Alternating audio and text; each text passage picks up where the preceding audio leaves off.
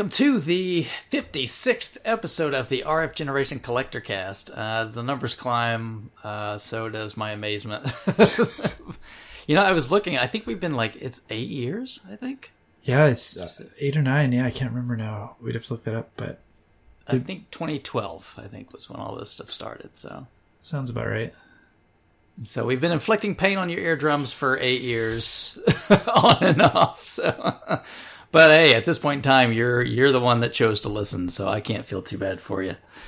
But uh, today we wanted to have a show. Bill's not here, as everybody can hear. Kelsey's here with me, but um, Bill couldn't make it. He's on vacation, and he had a sweet deal where he could extend his vacation. Uh, sounded like gratis. So Yeah, if somebody offers you a, a house to stay in on the beach longer, the answer is yes, right? absolutely. I, yeah. Just like if some if somebody asks you if you're a god, the answer is yes. Uh, but uh, other than that, you know, uh, it's been you know it's been a couple weeks. Uh, you know, we'll kind of get started as we usually have been doing lately with what we've been up to. So, Kelsey, what's been going on in your neck of the woods? took a little trip to my in-laws. Uh, they live in Edmonton, so we stayed there for the long weekend up here. And that's a long. That's still a long trip for you, right? It's about eight to nine hour drive to, to Wow. get there, and then and then same back. Yeah, and, and we had some car troubles, so we're we're dealing with that now that we're home. Not not a fun thing. Oh, that really sucks. Yeah. like I? T- hopefully, nothing major though, right? We don't know yet. It's uh, Oh, yeah. We we have someone looking at it uh, in a few days here. oh, but like still runs though, right? Yeah, but don't sound good, and it's got trouble getting power up hills, and yeah, it's not not in peak performance. It's not an old vehicle. We we bought it brand new. It's six years old now. That's not old at all. Yeah, Uh, just long enough to get out of warranty. Is that the problem? exactly. Oh Yeah. no. So we got our fingers crossed that it's gonna not be crazy expensive. Yeah, and I would imagine where you're at, um, and obviously I've never been to your place, but I mean it's not flat ground, right? No, like in BC, like we're mountains everywhere. There's like once you get into Alberta through Manitoba, it's super super flat. But over here, yeah, it's it's hills and mountains everywhere. Oh yeah, that sounds like. Mm. Even going to my parents, it's like uphill the entire way, and they live in the same city as me. Do you guys have those like roads that where you like you can look off one side and it's just death if Yeah. you went off Oh, that yeah. side? Those, yeah, those are pretty common. like like I was saying, going up to my parents' house in the same city, we have one of those drop offs.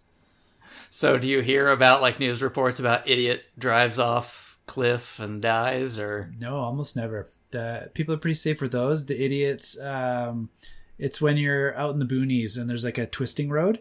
They they always try to do that too fast, so you just see them sticking out of the uh, off the sti- ditch like constantly, like every twenty minutes. Like you'll see another truck sticking out of the ditch. everything's flat here and people still can't figure it out. So I can imagine, you know, it's probably not pleasant there. Yeah, it's every Uh. every year we get snow. It's like the first month we get snow. It's like nobody's ever driven in snow for that month until they get used to it again. It's the same thing here. Human beings' memories are unfortunately extremely short. So it's like a gnat. But Yeah. uh well besides uh, you know, hopefully not big car troubles, what else you been up to? Well, when we were on that trip, my brother-in-law just happened to have his Super Nintendo Mini set up in our room. So I Good pick. just I constantly wake up 2 hours, 3 hours before the rest of my family. so this time instead of just reading, I had a Super Nintendo to play every morning. So I went through uh, Mega Man X, Donkey Kong Country, Super Punch Out, and Kirby's Dream Course while we were there. Uh, how is uh Super Punch Out on like uh on something like that? Is there a lot of lag or That's why I picked that one. It was great. I Really? yeah, Okay. no issues at all with with any of these games uh, with any sort of lag or input. To, uh, just like fantastic. Very impressed. I've, ne- I've never liberated mine from the box, so I don't. Uh, I haven't used it. I haven't yet either. I, I plan to eventually because I want to play that Star Fox 2. But uh, after this test run, I'm, I'm pretty happy with that purchase. So when I whenever I get to that, uh, looking forward to it even more now. Very good. Well, that might be playing sort of how some of our conversation a little later in the show in terms of hardware, but uh, yeah, okay, well, good. So some Super Nintendo. That sounds great. Yeah, and then I've also beaten uh, Palamedes on NES, uh, Wayne's World on NES, and Oh.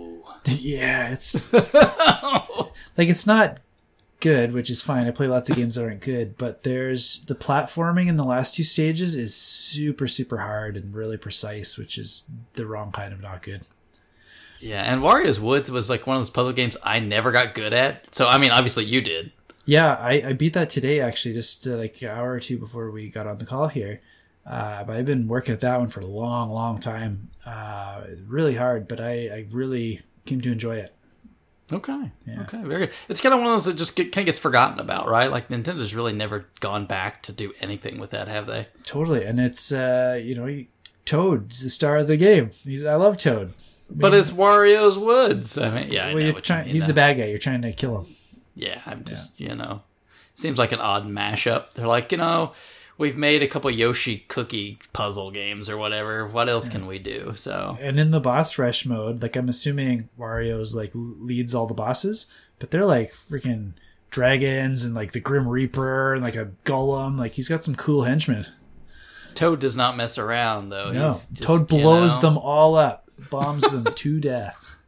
It's, you know, and through death, I guess, is Yeah. Very good. Very good. So, that's uh, how, what's the number on NES games left? Uh, that was number 595 out of 669. So, number 600 is coming up soon. Five more. Yeah, this Wario Woods got me stuck much longer than I thought. Uh, so hopefully, five games I can. I'll probably make like number 600 a real long one on purpose. Um, Okay. Do, do another big role playing game. Like I got uh, Might and Magic and Dragon Warrior 4 are still left. Those two will both take some time. Oh, Might and Magic. Yeah, definitely. Yeah. Very good. So I'm curious though. Have you? Uh, we, I don't remember if we talked about it. Have you picked out the last game? What the last game will be? Yeah. I, I pretty early on. Like I've been doing this for about 10 years now, and I've had that game put away for almost that whole time. Okay. And have you ever beaten that game? You don't have to tell me, but have you ever beaten that game before? No, never even played it. We'll be Okay. going in going in blind. All right. Very good. So I look forward to your final game review of Silent Service. Spoilers. All right. Um. So what have you been doing outside the game realm? I've been catching up on some readings. My wife took me camping, which I hate, so I brought a book with me to kill some time. That's Uh, understandable. And then same thing when we're at my brother-in-law's, uh, lots of downtime, so lots of reading. Uh, so I read uh, Video Games in the Beginning by Ralph Baer. Oh yeah, I've got a copy of that. I haven't read it yet. It was awesome. I was surprised how interesting I found it, and just how interesting he is as as a writer, and and the inventing that he was doing in like the '60s and '70s. Pretty interesting stuff. Yeah, um, it's it's kind of yeah. I mean, kind of a, a really interesting guy. Kind of varied past. That did a lot of things, right? And I I had no idea. Like I knew the Odyssey and I knew the Simon before I read the book, and that was it.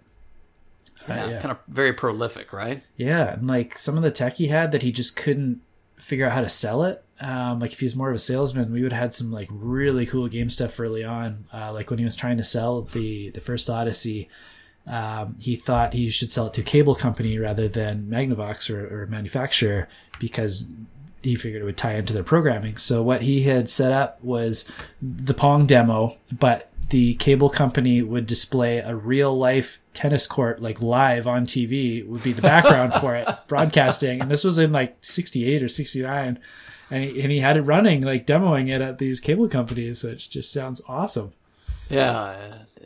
All right, it's your turn at Wimbledon for the Yeah. next half hour. Here's the court. exactly which was a cool idea too but uh, yeah How do you sell commercials in it? Is probably the problem, but he, yeah, he had a plan for that, but uh, uh, I also, cool. also read uh, a book you picked up for me called Phoenix: uh, Fall and Rise of Video Games. Leonard Herman, I think, is the author on that one. yes. Uh huh. Yeah, so that one also very interesting, but very dry. It's a very clinical look at things. Yes. Yes. and a lot of focus on unreleased things too. Like this is what they were showing off at CES this year, and then you read like two years later, like they canceled all that. yeah. because everybody had a keyboard coming out and everybody had a modem coming out and none of them came out with keyboards or modems and Yeah, except for like Coleco because they got basically like legally sued into it or whatever, right? Because they had promised it. yeah uh, yeah and speaking of suing like every chapter right at the end it's like here's 10 companies that were suing another 10 companies Yeah, I mean, it, it does almost read like uh, legal briefs and s- stuff in some cases. Uh, I mean, again, it's it's a historian digging up history and throwing it on a page. It's not, you know, there there is no embellishment or story. There. Yeah. it's just these are the facts, man. wait so i like same thing like really really dry but i found the earlier stuff that i was more unfamiliar with pretty interesting like from the like most of the 80s and the early 90s and then after that it, it became more things that i was aware of.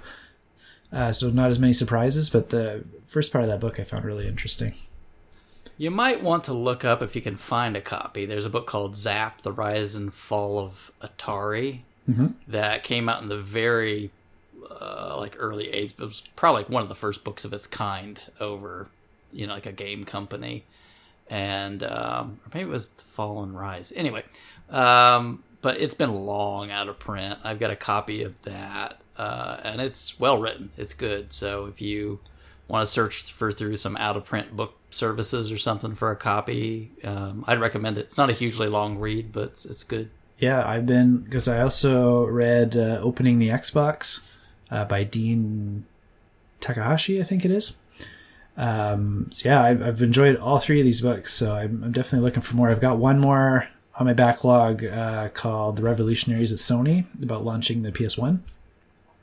So once I'm done that, I'll, I'll start looking for some other ones. Uh, but the Xbox book was a little more interesting after Phoenix uh, because it focused on the people uh, building the Xbox uh, about like mostly two years prior to it launching, and then the like six months after it launched. It kind of falls in that window, and you get a little bit of Microsoft history and stuff from guys that have been there uh, since the 80s.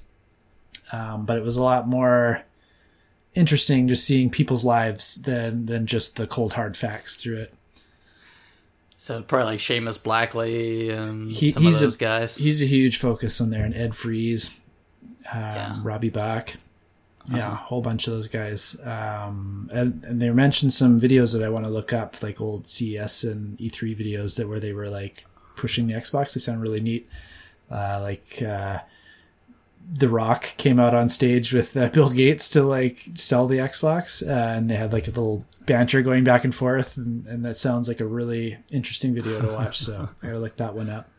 It's probably like some terrible quality ancient like uh, you know game GameSpot video or something. It's, It's probably exactly what it is. Yeah. yeah, I would imagine so. Yeah. But I've never been a big Xbox guy, so it was neat to kind of get some insight into it, And it really solidified some of the feelings I have towards it, I think. Um, and, and the types of people that played it, especially early on, I, I, you can like see the, What are you trying to say? they're not what I grew up with. Like it brought a new demographic, like it made video gaming cool, and the cool kids that used to tease me for playing video games started playing Xbox, and it was just Oh, okay. really weird to me early on. I see. Okay. Yeah. And and you can see the people making it are like the people that used to tease me, even though they were all nerds and they grew up playing games and making games and stuff. But Yeah, and everybody plays games, so yeah, like you mentioned, Seamus Blackley. Like you read early on about him, and they and they kind of make him a sympathetic character um, prior to working at Microsoft, and then once he's there, though, like he's just not a human being that I would like to spend time with, but very very interesting to learn about.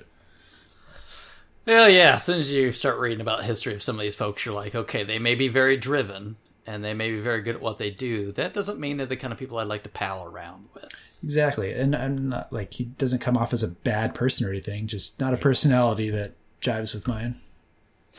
Yeah, like I um I sat in on a panel for, that Ed Fries was on in uh, 2010, and uh, seemed like a really nice guy. Yeah, I was gonna say the one guy out of that book that I got a lot of respect for was Ed Fries. I I really liked what he was doing the whole way through. Like just seems like a really cool guy.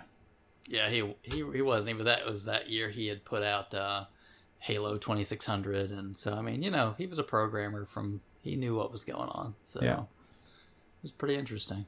Well, Definitely. very good. And it's funny too because the end of the book ends six months into the Xbox, so it's like asking questions like, "Will it catch up to the PS2? Like, will it?" And you're like, "Oh my god, not even a contest there." But the 360, Yeah, brought it back up. yeah, The- and the Xbox One.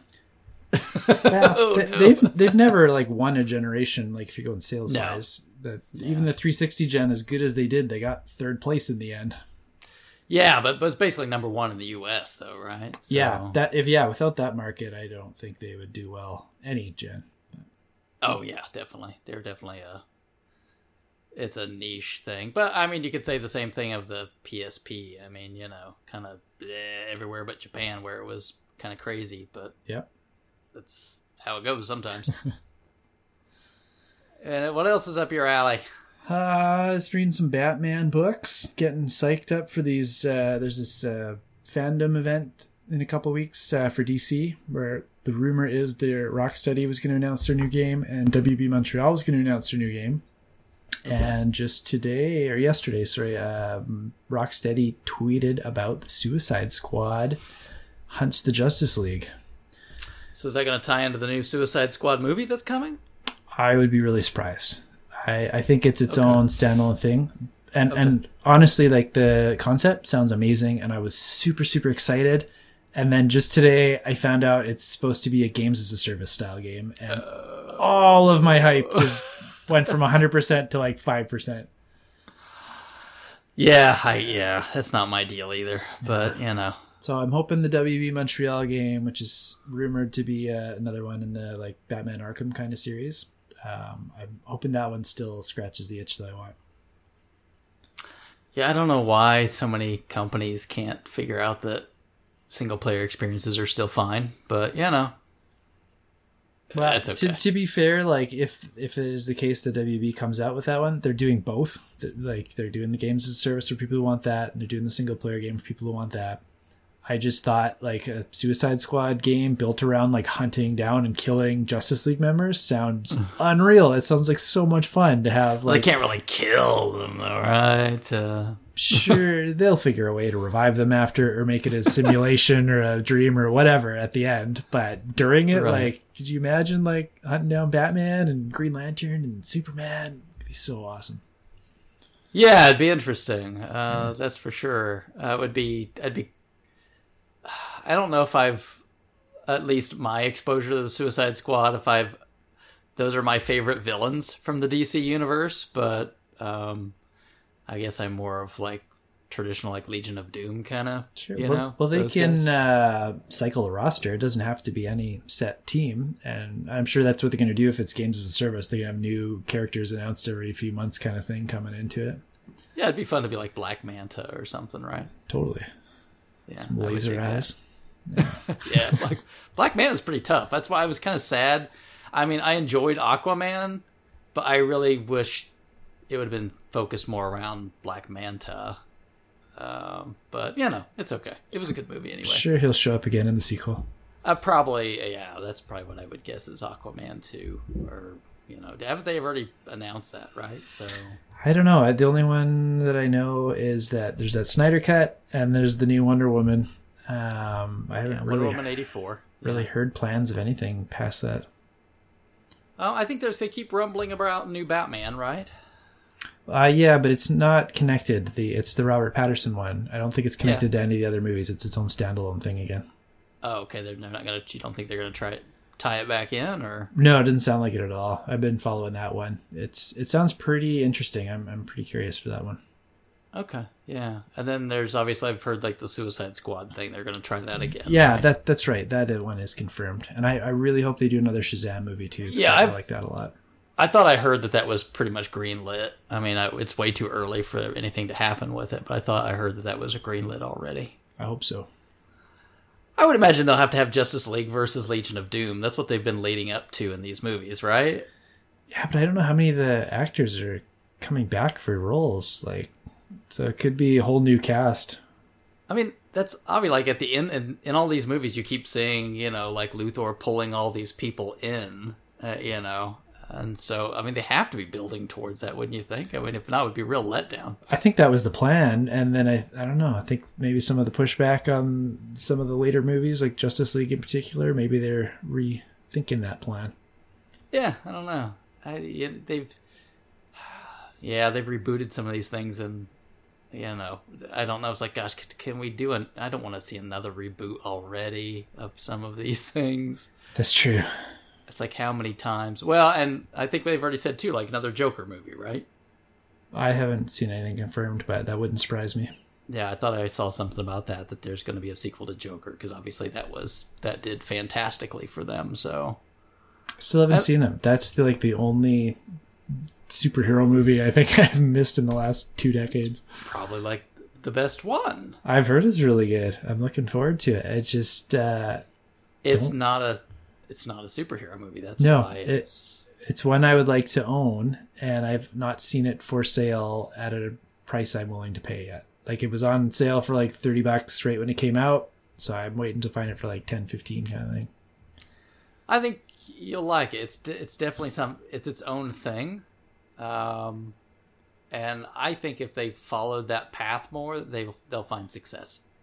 Cool. I yeah, I hope so. But yeah, whenever you watch it, then we'll chat about it. How's about that? That sounds awesome. All right, very good. Well, anything else new in your neck of the woods, or Uh no, just nice to be back home and and uh, helping out at my old store, trying to get it ready to reopen in the next one to two weeks. So I've been doing some like drywalling and painting, and we did a whole like move the old store to the new store like in one day. Rented a big moving van and hauled everything over, and that was a, a super long day, but it's fun. Fun to see it come together. do you get paid in store credit, or No, this is the first time I'm, I've been on the payroll ever, so I, I get a paycheck. is there? Are you like, wow, this store finally decided to pay me after Yeah. all these years, It's surprising. even after owning it? Hey, I actually made money. Yeah. Uh, I really like what they're doing with the place. So they like found a big open area, and so they got to design and build everything from scratch. Awesome. So they've got like event rooms they're setting up and workshop in the back, and like I never had a staff room. They got a staff room built in there, and like it's gonna look great. Do they still embrace some of the arcade stuff? Yeah, the as spot well? for that. Yeah, and they're making everything kind of modular so that when they do events, they can slide things out of the way really, really easy. So if it's a Magic Card event, they have extra tables coming out. If it's a video game event, those tables go away and they can haul out more TVs really easy. It's a pretty smart setup. Cool, cool. Um, I was going to ask too that they. You said they closed it. How long have they been closed down? Has it been a COVID thing, or has it just been it's a moving thing? Uh, the, not to get too deep into the weeds, but they they had a switch of landlords, uh, like I about thought you mentioned something two months before, ago, and the guys who bought the building were the neighbors of our old location, and they were Uh-huh. not good neighbors. So the second they found out they were taking ownership, he's like, "We need to move now," and it was a good thing because they evicted them last month. So they were supposed to be still operating right now, and they got evicted early during COVID. Uh, and apparently, they have no plans to do anything with the building until the spring. So they're just being jerks about it, which is what we all assumed as soon as they took ownership. So. Well, foresight. That's good news that they had the foresight to make a plan. So Yeah, definitely. very, very good, very good. Do they uh do they still get pretty decent trade ins and stuff up there? Or Yeah, things are slower now for sure than when in the early days. Um, Yeah. because you know we've just found most of the stuff that's around this area. right? That's what I was. That's yeah. what I was asking. Yeah, it still trickles in, and there's still a lot of people that travel because we're kind of like a hub city for the northern part of the province. So we still get really cool things once in a while. It's just less frequent than it was. And, and I know he's gonna- pushed more. Like the guy who bought the the business from me had his own computer business before, Yeah. uh, where he builds like custom PCs and does tech support and stuff. So he's been branching into that stuff too. Um, so they, they do a lot more than when I had the store. Okay. Yeah, I was. Thinking about when we had the game store, you know, in town, and um, you know, when it first opened, that was it. Like all these amazing things kept showing up because again, they're just hoovering everything up from the surrounding area. So things that would it were in closets and all that stuff came out, and then after a while, it just kind of got stale. Yeah. Um, so it was kind of hard to get decent product in to sell, um, and that has its own life cycle issues in terms of keeping a store moving. So what do you do? Do you go outside to get inventory? Do you just say forget it and focus more on modern stuff well, that comes there's in? There's going to be a console transition right away, so I'm sure they'll see a ton of Xbox One, PS4 stuff. Um, and I haven't been following too closely, but it looks like our dollar is rising a little bit compared to yours, which is awesome because I used to pull in so much stuff from the States when our dollars were on parity. Mm-hmm. Um, but our dollar's been so weak compared to yours for years now that this wasn't possible. So if that keeps going the way it is and, and our dollar gets parity again, that, that really helps keep the inventory lively and interesting. Yeah, I would imagine because then you can afford to go out and buy huge lots or or buy out people or whatever. Exactly. And and turn a profit. So, well, very good, very good. Uh, things in my neck of the woods. Why do I keep saying that? Edit that out. Not going to do that. Yes, you are. uh, things for me have been kind of slow. Um, I mean, in terms of like gaming stuff, I mean, it's been busy otherwise. It's just um, my time has been split. Um, work is heavy right now. Um, so a lot of times by the time I'm done with work, I'm kind of spent. But um, I've been doing a little more reading. Um, I I got uh, uh, a collection of essays by James Baldwin that I've been reading through um, to kind of keep going through, you know, some of the, the pieces that I've been reading about lately. Which, uh, if you've never read Baldwin, I mean, I was gonna say, is that Alex brother, one of those actor boys? No, no, no, definitely not. Um, no, James Baldwin was a was a uh, a black author um, very big during the civil rights era, uh, 50s and 60s. Uh, left the U.S. to go to Paris for a time, came back, did a lot of writing, wrote some novels, wrote um, a lot of essays and things. So this is a collection of his essays, and uh, very good, very dense. He's one of those authors that's extremely intelligent and um, doesn't dumb so, it down for guys like me. Well, for me, right? I mean, it's just um, you know how some books are, you can just kind of read through them and you just it comes as it comes, and some of this, the the structure and there's so much in it that sometimes I have to stop and reread a sentence to kind of go back and get all of it. For sure. Um, so it's a little slower in my going, but that's that's not his fault. That's my fault. Um, the writing style itself is is brilliant, but again, that's that's just my lack of being able to read at that level. But um, very profound, very interesting writing. Um, you know, I won't go into all the details. Been listening to a lot of speeches and some lectures and things. Um, I, that kind of helps me disconnect and think about some different things sometimes. And um, also uh, got a few things in to work on. So work like last you know it was the winter time. Um yeah i won't go into too much but our our company was bought up by another one.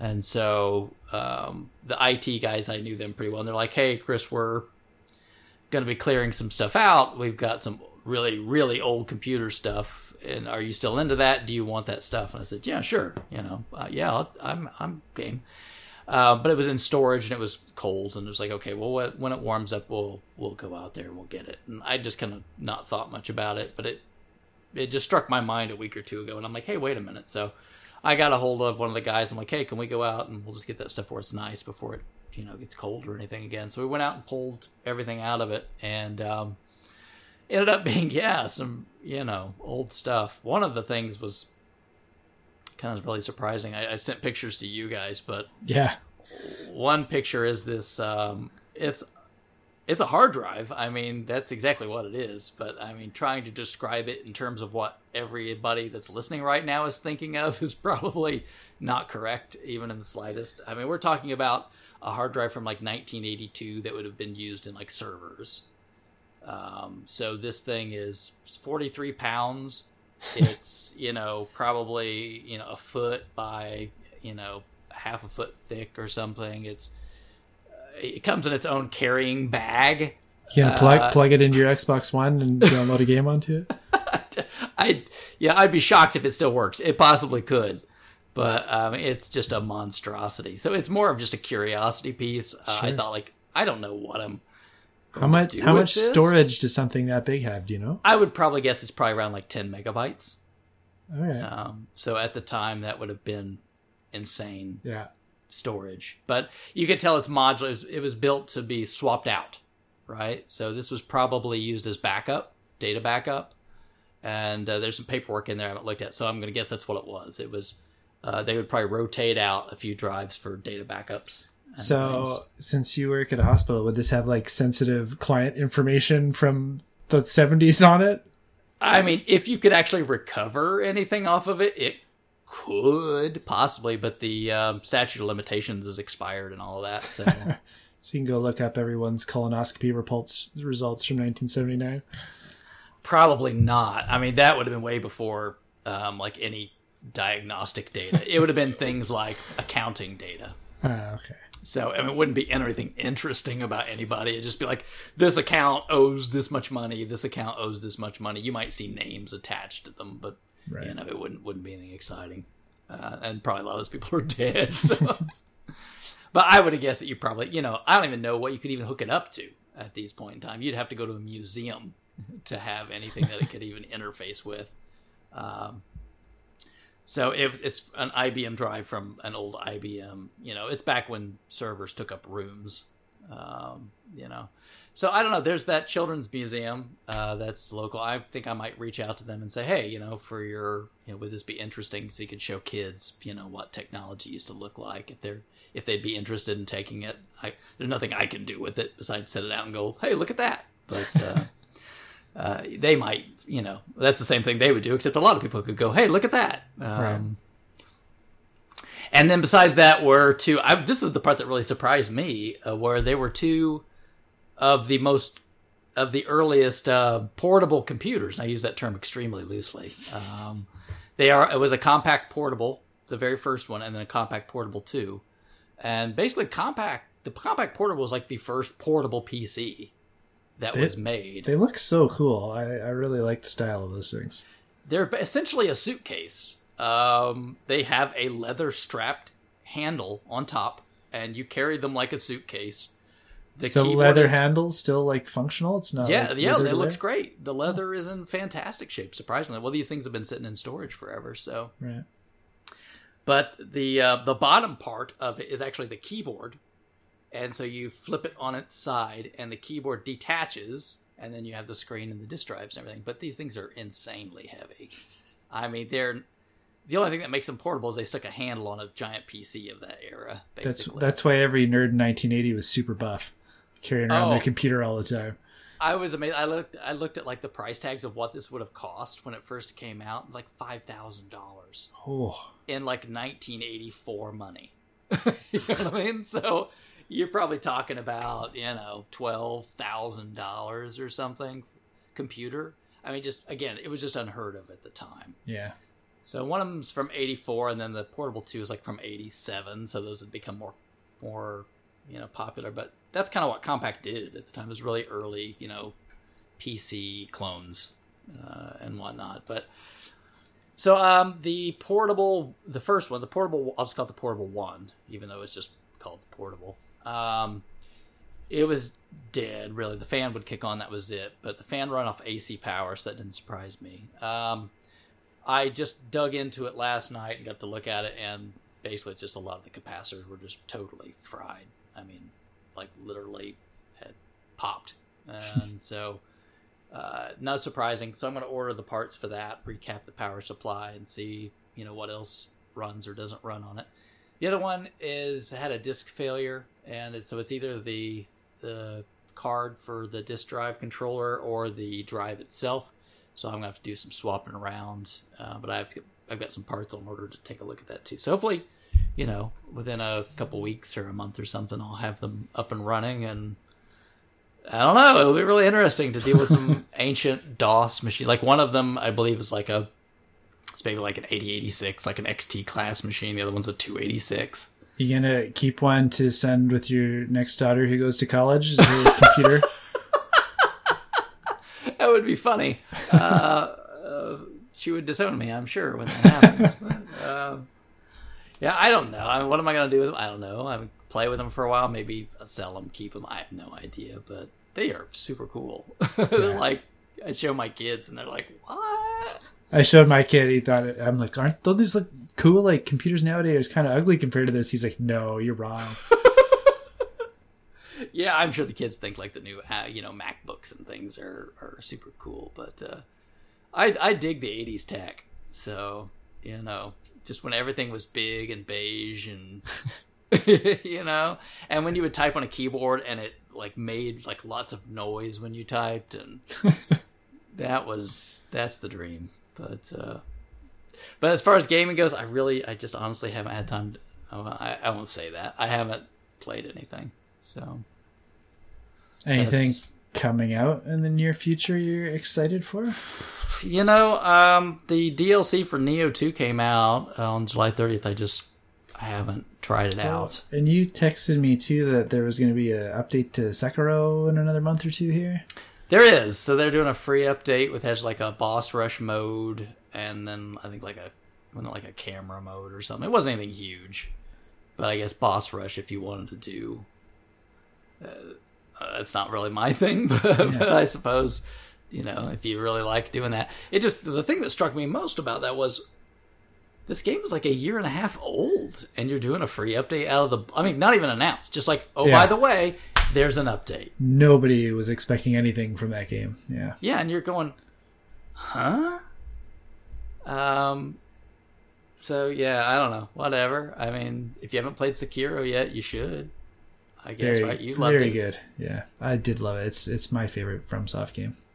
yeah, um, you know, I wouldn't say it's mine, but it was definitely pretty cool. Um, I don't know. I kind of went back and forth. I kind of thought early on that Ghost of Tsushima would look cool, but then I saw more on it, and I went like, "Oh, mm, probably not for me." Oh, really? I'm the opposite. That one's really got my interest. Uh, if I see one come into the store, I might have to snag it.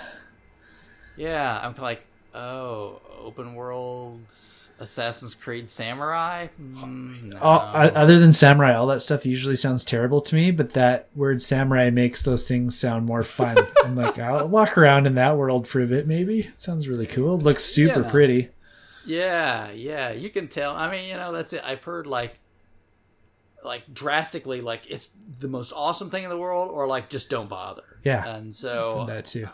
it's either I from what I read it's either gonna be your thing or it's not. So I'm fine with that. And it doesn't sound like it's my thing unless somebody tells me I think unless somebody that knows what I like could tell me differently, I'll probably just I, I definitely plan to try it, so I'll let you know uh, how I'm feeling. If you'll, if I think you'll find any joy out of it.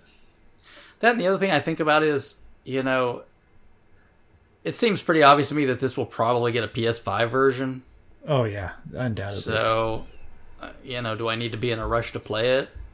No, because they'll probably slap extra stuff in it and serve Yeah. it back up for PS5. That's how I'm feeling about Last of Us 2 as well, uh, which I really like the first one. Want to see the story in the second one, especially with how divisive it's been with people. I want to see where I land there. But I don't, I'm not in a rush. I played the first one like two years after it came out. I'll probably do something like that with the second one as well. That's the weird thing that Sony has done to me with where it sits with all the ambiguity that's out there. Like, I have no problem continuing to buy Xbox One games because they're basically like, most of them are like, hey, we'll just upgrade you for free. Sure. if you get the new console with PlayStation 4 and 5 like I don't even know if I'll be able to play this dang thing when the new one comes out. So It's very Uh, true. I'm like I'm just going to wait. Um you know I don't need that game day 1. Um obviously I you know not been devoting a lot of time to playing games, but my kids sure have. They've been playing um you know And Maddie's been playing Animal Crossing like crazy. My, my son's been asking for that lately, so I've got. I told him I'd try and track him down a copy. Okay, well, you know, if he gets it, they'll let him swap friend codes and they'll visit sure. each other's islands and do whatever. For sure. Um, but our good friend Adam uh, visited her and gave her a lot of goodies early on, so she was super thrilled about that. Um, was super excited. And Eden, my youngest, was uh, has been playing a little bit too. You know, being that it's her sister's game for her birthday, and you can only have, I guess, one island per Switch. Uh, she just gets to be somebody that has a house on the island. She doesn't Right. get her own place, but uh, but they're still playing it together. So, you know, they're having a good time. And uh, you know, having that conversation, I think that leads us pretty well to some of our questions. So, you know, as we've, you, if you've been listening, you know that we haven't been doing questions every episode because it gives us time, you know, to keep the show compact and kind of talk about some other things more. But this is my turn to pick the topic, and I decided I wanted questions again. So we had a few questions from listeners. So I'm going to go through these, and then we have a little topic that we're going to get into for a minute. But um, so let's start with our questions. I, that's my my favorite part. So um, first off, our good friend, speaking of Adam, right? He sent us a couple questions through Twitter. So at Bickman2K, uh, two questions here. First off, well, maybe one of them's a question, but the the first one says, "What feature that Xbox One has do you wish the PlayStation 4 did, and vice versa?" So, uh, do you want to take a stab at this one first? Uh, let's start with Xbox. Uh, wish it had to the PlayStation 4, and then we'll go the other way.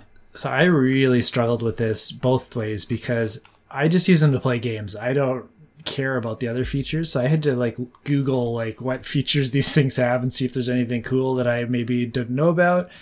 And none of these features interest me. The only thing I can think is like I, I like having the PSVR. So if Xbox One had some kind of VR set, I think they could do some cool stuff with some of their franchises there. Maybe. Okay. Yeah. All right. So there's, there's nothing from the Xbox that you would you would say should move to the PS4. honestly like maybe after i hear your idea i'll steal it but like I, I i realize that the vr thing's not exactly what he's asking for either so that, that was kind of a stretch uh, i yeah i just want to play games on them so i, I don't care about these other features the quicker Okay. it boots up the capper i am Okay. Okay. Um, for me, I would just throw a couple of them out there. Um, number one, um, I would have to go with the analog stick placement again uh, for PS4. I really hate the the side by side sticks, but I've gone over that enough, so I won't go over it anymore. And the other thing I would say is that using the Xbox all the time, I really prefer it in terms of navigating the game library and things versus that gigantic just row of crap that the PS4 has that takes forever to load. So I really don't like that library of just infinite tiles or whatever. It's funny because I've heard other people on different podcasts complain about both of them, like the UIs, and I'm like, I, I put the game in and it's the first one there because the disc is in, so I don't have to like search the digital library or whatever. So uh, that's never been something that's bothered me, but I've I've heard a lot of people say that. Yeah, I just you know it's not friendly. The the other way around, um, I think, is one that's going to be remedied really quick, and that is uh, well, I know it is.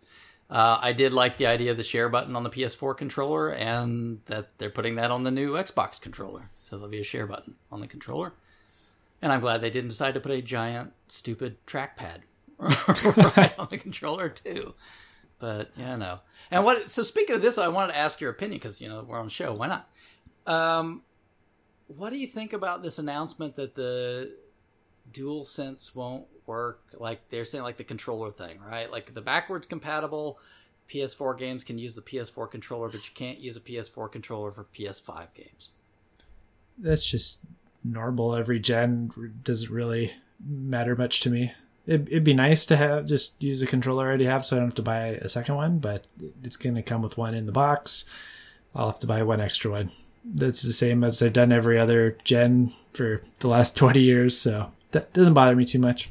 I, I I get the convenience, so I get why people would have wanted that.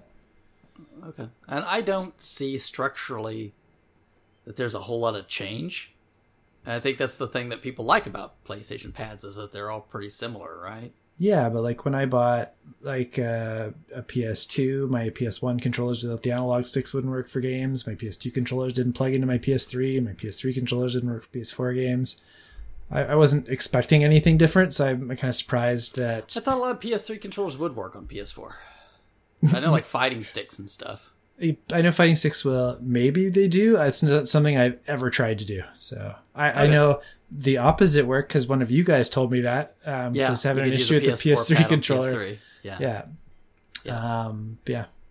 So does it matter at all? I mean, probably not because you're not in the ecosystem, but Microsoft saying that hey, all your old stuff will continue to work on the new machine. I don't have that much Microsoft stuff, so I don't have. I have like my one Xbox One controller that I'm gonna sell with the system uh, very shortly here. So I'll be needing a new controller with a Series X whenever I get that anyway. Okay. Yeah. I was just curious about if that made any thoughts to it all. And then, secondly, the question was kind of getting back to what we were talking about, which I, you know, I don't, we, we don't have an answer to it, but it's something to get to talk about. And that is, seriously, what is Sony doing with PS5 backwards compatibility? Who knows? How is it that we're in the middle of August and nobody knows how backwards compatibility works, what the backwards compatibility list is, when the dang thing's coming out, and how much it costs. Yeah, like I, I, everyone gets that Sony and Microsoft are doing their game of chicken with the price and the date. The backwards compatibility, I'm assuming, just sucks or isn't there where they want to talk about it yet because they would have talked about that already, right? They wouldn't because Microsoft's already like everything possible is going to be backwards compatible. So I think Sony is just going to look bad in comparison to that, so they're just not saying anything. So you think we should just count on a train wreck, basically? I think that backwards that, compatibility. I think that top 100 games they mentioned. I think count on that and nothing beyond for like a year or two, maybe. Okay, wow. That that's uh, my guess.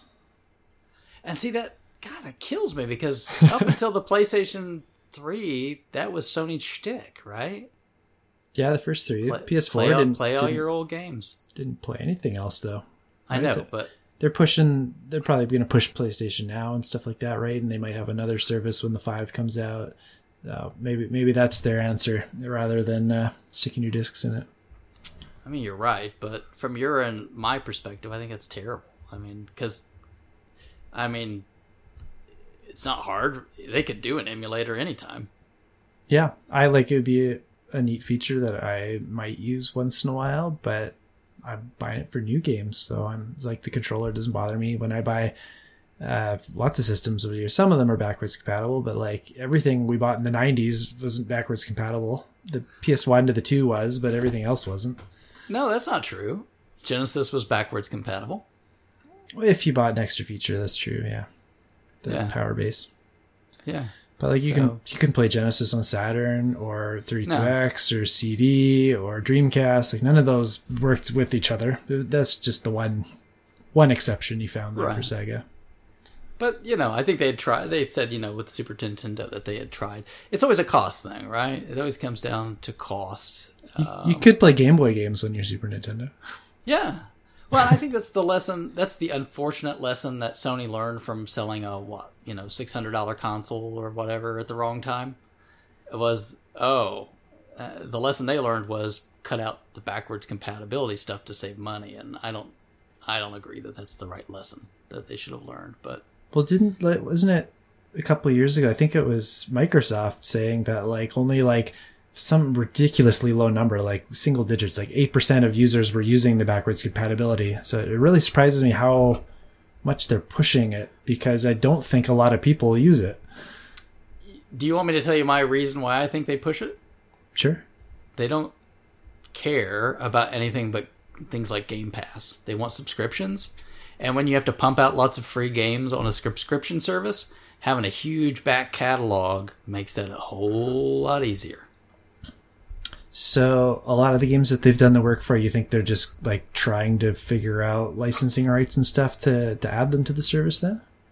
Yeah, I think that's probably a big piece of the puzzle for them is yeah, and they can sell them on their storefront, you know, still. I mean, it's not any extra work for them to hold that bit of data and let you buy it if you want to, but for me, I think they they they like that Netflix model and having a huge trove of content is what you need to do that. Um, How long do you think before, like, because Netflix used to be great when it was like the only gig in town, and now that there's like 10 different streaming services and everything fractured, do you think that's where gaming's heading soon and you're going to need like several different subscriptions instead of just one or two? Well, I mean, you already have that to some degree because you have EA's service. I mean, you can still buy EA games, but they have that EA whatever they call it, right? Where Yeah. you can subscribe. Um, Origin, that's it. uh, but I want to say, like, doesn't uh, Ubisoft have something like that too?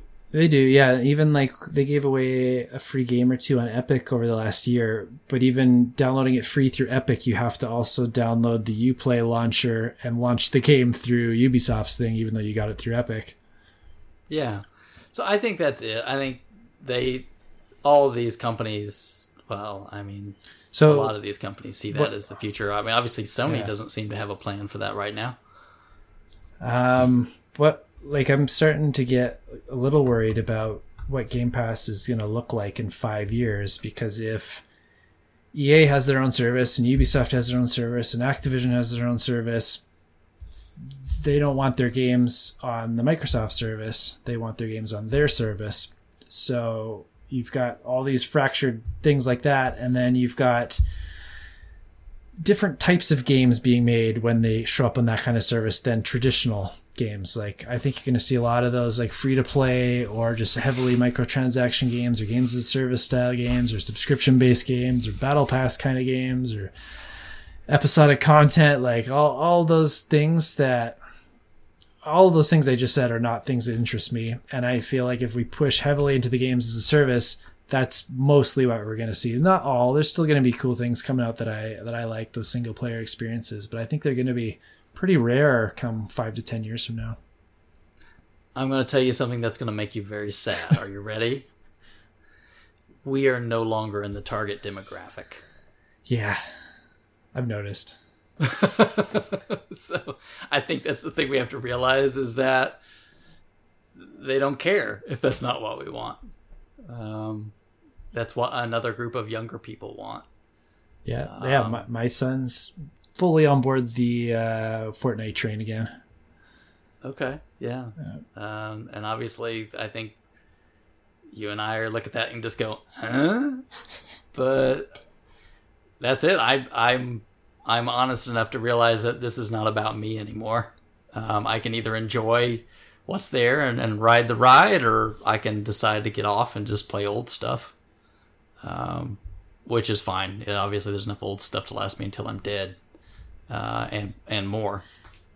So that's my thoughts. Is you- you're probably right. Um, I'm just not ready to let go yet, but I know it's coming.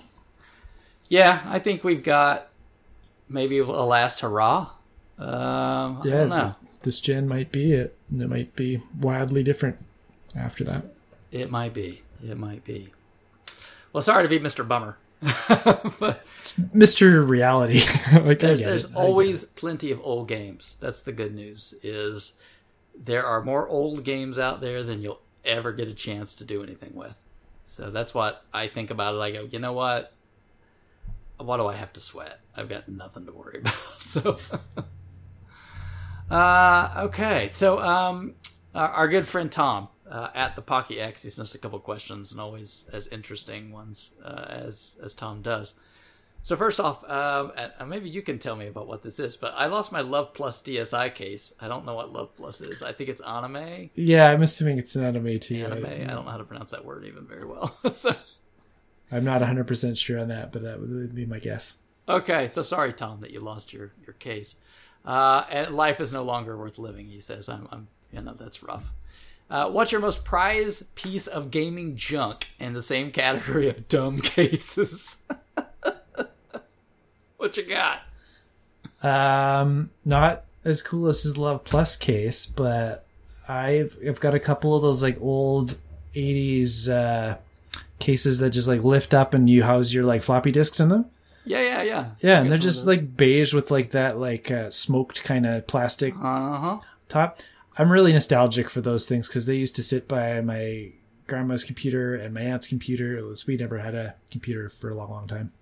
So they just make me think of my family, and I like having them in my game room, even though, you know, they're not valuable or collectible in any way, but I really like them. Oh yeah, no, I can get that. I, have I've got several of those, and I still actually use them because I still use I still use floppy disks for some of these old computer stuff I'm dealing with. So sure. uh, I've got my five and a quarter inch floppy disks organized very nicely, uh, but I can't get away from them. You know, I had to think. I you know, uh, I don't know if I can think of any cases that I think. Besides, I'd say maybe um, if I had to go with that, I would have to say um, I've got the TurboGrafx 16, you know, CD case, you know, that came uh, with it, that giant plastic case that the whole unit and the CD and everything all fit inside of. Yeah. Like you were going to actually take that to your friend's house or something. hey man, I brought my turbo CD and everything. It cost me like seven hundred dollars for everything inside of this little plastic case. I hope nothing happens to it. Um, I don't know. Back then, come on, man. If you paid that much, you weren't taking that thing to your friend's house. anyway, your parents definitely weren't letting you. no doubt. Uh, I would probably have to say, yeah, that's probably, and uh, you know, I think it's safe in my closet, Tom. I don't think I'm going to lose it. I also has, uh, this is another anime thing. I think uh, I just got into One Piece, and I will never have time again in life for anything else. Uh, yeah, I'm going to guess there'll be something else, Tom, someday. I, I don't know if you're aware of how many episodes of One Piece there are, but it is legendary how long that show's been going on and like how many shows there are. Oh, okay, so you know then. There, there's a lot. Yeah, like I, I, I'm. This is just going on what I've heard. I don't know if I can't confirm this. I think there's like 900 and some odd episodes Whoa! of this show. It's insane. All right, that's like more than like binge watching uh, Friends or something, right? It's uh yeah. okay. Uh, all right. So that's a lot of episodes. So maybe your life is over, Tom. Sorry to hear about it. It's been nice knowing you. Uh, but he says, "What are your favorite passive to play handheld games?" So I get this, like things like you're watching TV and you're playing a game at the same time, but like it doesn't take a lot of thought to do that. So do you have anything that like that that's just it's like a time waster for you? Um, I really liked a lot of puzzle games on the DS. I remember doing this a lot with like uh, Polarium really early on. That was an early game. Uh, Mr. Driller played a lot of that same kind of thing. Um, Pokemon Trozei is a really fun like match three kind of game. Uh, Meteos played a lot of uh, Puzzle Quest. there's quite a few that I, I really really like. But the DS specifically had a lot of puzzle games that I used same kind of idea, like to pass time. Yeah, yeah. Um, if I had to say uh, handheld games that keep me occupied while the TV is on, one of them would be Twitter. Um, and talking with Tom sometimes. Uh, legitimately, though, I'd probably say the one king of the king of the hill for me would be um, Picross games. So I've never played a Picross game. You are. I, I need to. They look really good. I think like there's like three seasons of like Picross now on Switch, and they're not too expensive, and lots of old Picross games. So yeah, I need to and check one out. And if you had, I don't know if it's on uh, Android, but at least on iOS, that I, we were talking a while back. Me and Adam were playing through that Konami one. That's basically Picross, but it's all Konami sprites and everything. I, I can't game on my phone. It just feels dirty and it's, wrong. It's Picross. I mean, you've never okay. You've never played Picross. Yeah. Uh, it's but I would just say it's Picross. It's like made for that kind of thing. So. I know. Just I just feel like a dumb idiot playing something on my phone.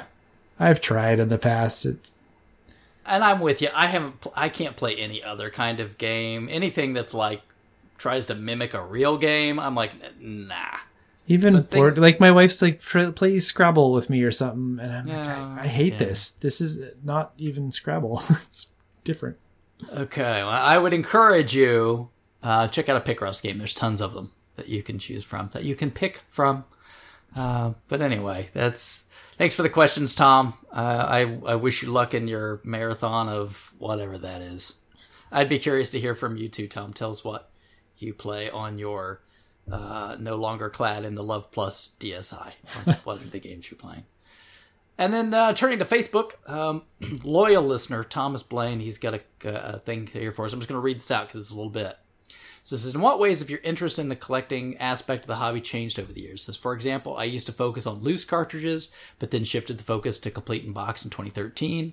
In 2015, I moved to Japan and got heavy into collecting Japanese video games, and now nowadays my focus is almost fully shifted to video game marketing, so signs, standees, etc. So, how's the hobby treated you, and have, have anything changed for you over the years? Yeah, I've, I've definitely also done that complete box uh, shift. Uh, whenever I get a chance to upgrade NES cartridges that I have loose, I jump on it. I won't pick up Super Nintendo or Genesis games unless they're boxed and N64. Um, so same same as uh, Thomas in that regard. Um, other than that, I, I think I'm moving away from the ephemera lately. I'm feeling like I don't need collector's editions. I don't need the, the big bundles. I'd rather just get the regular editions in most cases. You don't need giant statues and things cluttering up your house. Is that what you're trying to tell me? Yeah, I actually gave away a couple to some friends in town that I knew were fans of series I had statues for that I had no interest in. I just thought they were cool statues at the time. Like I, I hate Skyrim. I had this the big dragon statue from it. So I gave it to a friend who I knew would like that. And same thing with Titanfall. I'd never played it, but the statue looked cool. The big giant robot. Gave that to another different buddy. Um, so I'm looking. at I've got like the the big box that Breath of the Wild came in when the Switch came out. I'm like, I don't even like this game. I can, you know, get rid of this and just keep a copy of Breath of the Wild for my son who still really likes it. Uh, so I think I'm going to downsize some of the bigger stuff over the next few months is is the plan. And I've been getting rid of amiibos too lately, which I was pretty heavy into. I had like a hundred. Yeah, I remember you were like going hard and heavy on amiibos for a while. Yeah, so they're already half gone. Um, I've only got about half of those left but yeah, I, I think I just just need complete in box games. That would make me happy. And if if I could afford it, because I could definitely cannot. I get I really love seeing people collecting like the original art for some of the box art and, and manuals and stuff. Uh, like the oh, actual yeah. like artist oh, paintings. Oh, yeah. Like th- yeah, these are like tens and hundreds of thousands of dollars now, and nothing. I, I will never own a single one but I, that's something I vicariously lived through other people. I, I, like to see them pick up things like that. So, what would be the one piece be? Would it be like the Mega Man Three box art if you could get like one piece, or what would it be?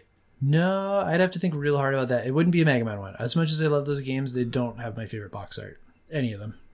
Um, might be something Capcom though. Like I really, really dig some of the Street Fighter box art. Oh yeah. Um, even some more obscure games. Like I was talking with uh, Pam on Twitter was was showing off box art she liked, and I, I popped up a picture of Burai Fighter for NES. Mm-hmm. Uh, I love the picture, the cover on that. It's so good. So just something like real fantasy or sci-fi heavy, I, would probably go for. Yeah, okay, I can see that because I'm thinking like some of the like the Golden Axe artwork. Yeah, Golden Axe um, would be um, up there.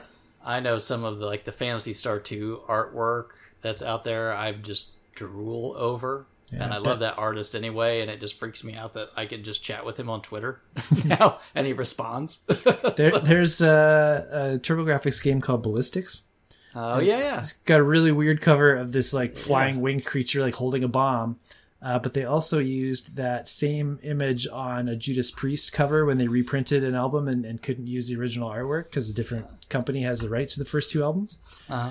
So I kind of like that one because it's got like it hits gaming and metal. That's a crossover. Yeah, I think they use it on some book too. So I got to track down that book and see if it's good too. Maybe I'll like everything that guy's on. Maybe but it's kind of a goofy, weird image, and I, I kind of like it. Yeah, yeah. Um, for me, I, I I would echo some of what you're saying. I mean, I've gotten pickier because I don't really need a lot of stuff these days. So if I I'm getting something, I'm usually going to be a little picky about it. So like if I'm buying a Genesis game, I'm I want it complete. I just don't want to fool with loose cards unless it was like an insane deal or something. I just don't want to fool with it. Yeah. Or like um, Saturn games, like I just you know I don't want to fool with it. Like I've got, and I've still got you know I've got a um, Shining Force three that's disc only, and I've got a Guardian Heroes that's missing the manual, and it's like just trying to pick up those individual pieces is. I'd just be better off to sell it and just buy another one. Honestly, Yeah. than I would to try to piece it together. Yeah, those are specifically those games are tough ones to to try and piece together. I know, and and that's the thing is, and part of me is like, eh, maybe I'll just. It is what it is. I can play the game, so whatever. Um, you know, for a few of those, I just I've got a nice color laser, so I've printed off some artwork and stuff. I mean, that I've put in there. It looks good enough on my shelf for right now, and it's not too good that it would fool anybody. Obviously, if they they went to buy it, so I'm not I'm not too concerned about it. it makes me happy for the moment. Nice. Um, I, I, I guess I'd say, you know, for me, it's become more and more into the the repair side. Um, I've been getting way more into that and acquiring the tools to do that work. I would like to um, pick up uh, some stuff to do, um, uh, like a chip programmer. So maybe start burning some ROM chips and doing some things with that. And it's mostly just because it's interesting to me, and uh, I like the doing things with my hands part, and it's a challenge. Um, so, you know, like digging into these Compaq computers and okay, what's wrong with it? Let's you know figure it out and tear it apart and redo it, or like that Neo Geo putting the Universal BIOS in it. You know, that's kind of fun. And uh, I don't do that service for other people, so nobody has to worry about complaining about whether my work is good, bad, or otherwise. um, it's just for me. So, but yeah, um, well, thanks everybody. Those are all the questions that we got in. I appreciate that very much. Everybody taking the time, and I'd say if you guys have these that come up, you know, in the future, feel free to shoot them over. Uh, I'll just try to catalog them, and then when we do another question show, we can put them together. That doesn't mean I won't ask for them again, but if something, if you're listening to this and something strikes your mind, you know, and you want to send something off, you can send a tweet or whatnot, and, and I'll make sure to catch it.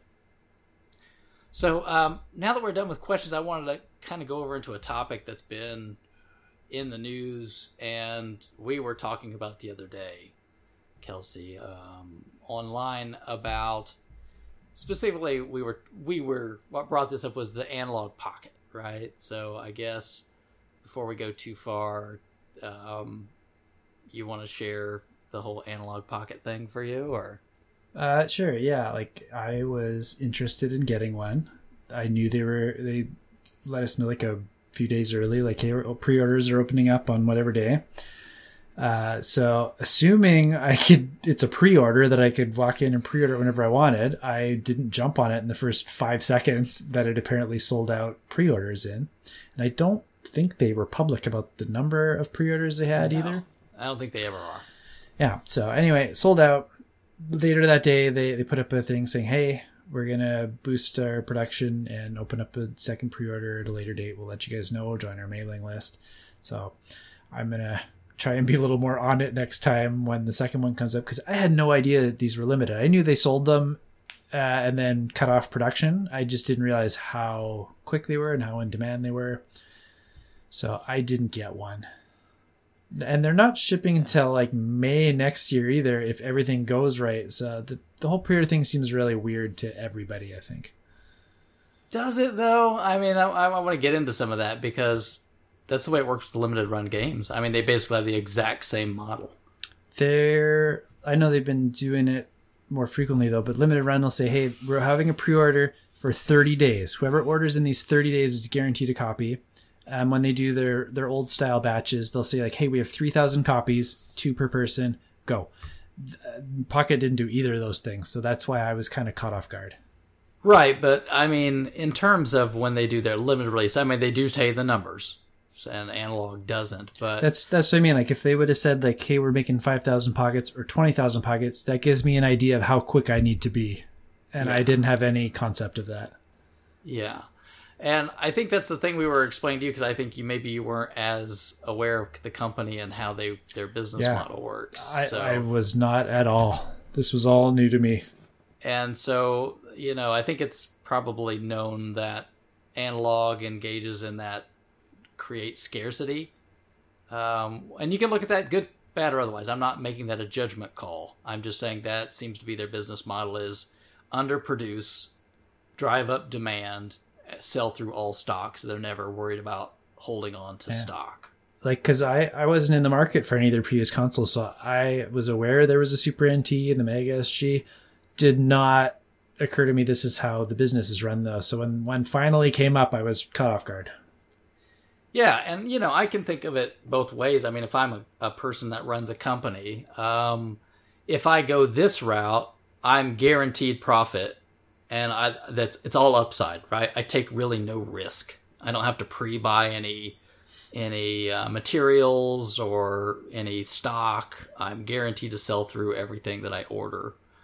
Uh, all I have is dev cost up front, right? And so, but I'll re- I'll make sure I recoup that by doing a run of whatever, and then they can always do more runs. I mean, they've they've never promised that this is the only run that'll ever. Well, I would take that back. I guess they have, but Have they? I like that's another thing I didn't know. like the um the original NT, you know that one that's like milled out of aluminum block or whatever. Yes, Yeah. those were a certain set number of those, and that was it. Okay. Um, they did one run of those, and then I think not too long ago they said we're doing another run. This will be the, like the last run ever. Well, it's because they're coming out with the something the mini NT, which is a newer version that's not milled out of solid aluminum, so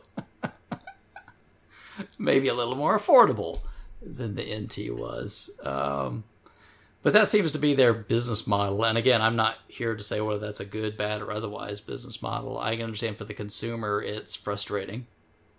No, like I'm with you. If they can make it work, I want these products to exist. Even if I don't have one, they're cool. Um, I see the appeal. If they're making it work as a business, that's great. I just didn't realize it was that way. I need to do more due diligence going forward on those kind of things. And I think it's probably reasonable because we're probably talking about a, a fairly niche market. I mean, you have your companies like your Hyperkins and things that can make retro compatible hardware at a at a price point that's probably a little more mainstream than what Analogue is aiming for. I think Analogue wants to be that boutique product, Totally. Uh, yeah. which is fine. There's a market for that. It's just it's not the same market that Hyperkin's trying to meet, right? And so I think that's it. If you if you made the kind of quantity of purchases of product that Hyperkin does to try to sell through something like Analogue wouldn't make it, right? I don't know if they could sell that much product. At least not with what they're creating now. Right. So I, I guess to start some of this, having said that and, and getting to, I kind of wanted to because this is the first time I've ever heard you express interest in anything like this, uh, any of these FPGA consoles. So tell me why and and what leads you down this path. Uh, well, the Pocket specifically appealed to me uh, because of the adapters in the dock. So I like. I, I have plans to to stream stuff in the future and capture more things once I'm done with NES. So having a way to capture things for like the Neo Geo Pocket and the Lynx uh, through just a real H- easy HDMI port through this console, th- that's the biggest selling point for me all the Game Boy stuff is great too, and I 100% see myself using that as well. But uh, those two consoles specifically, like I don't want to mod an actual console to do that with. So this seemed like a really fun alternative and something I would just use. Like we were just talking about, like passive handheld games. Like you know, I could throw Picross in my Game Boy and, and watch some One Piece one day. That's right. Or watch a lot of One Piece. I'm not going to Uh, watch One. Piece. It's pirates, disgusting, Oh, nasty sorry. pirates. Blech. As we all know of your love of pirates. Um, you're like Jerry in the puffy shirt, right? So- um, so yeah, because that was kind of the thing that surprised me when you talked about. it. I'm like, what? This doesn't seem like because you've not been fans of any of these like Hyperkin products and things, right? I got a Retron 5 when they launched and I hated it. I got rid of it pretty early and I had some issues with them as, as a store owner too. There was lots of faulty, like badly built machines I had to send back for, for refunds and repairs and stuff. And it was, it was not fun to deal with. So I didn't want to deal with those. So the more upscale boutique stuff uh, appeals to me um, quality wise too. Okay. So you're saying, hey, I'm willing to pay a higher price to get something that's going to be good and last. That's going to work while. and it's going to work like it says it's going to work. Yeah. Okay. Uh, no, and I get that completely. I mean, you're talking, yeah, I just bought a stupid Neo Geo, so yeah, I get you. Um, So does this lead you to then to say, okay, well, I want to stream or I want to do these other things. Should I look at some of these other um, FPGA based consoles that Analogue or other companies make? I, I don't know if it's an FPGA based machine, but the Polymega has been on my radar as well. It's that's a pure software emulation machine. Yeah, that's that's what I thought.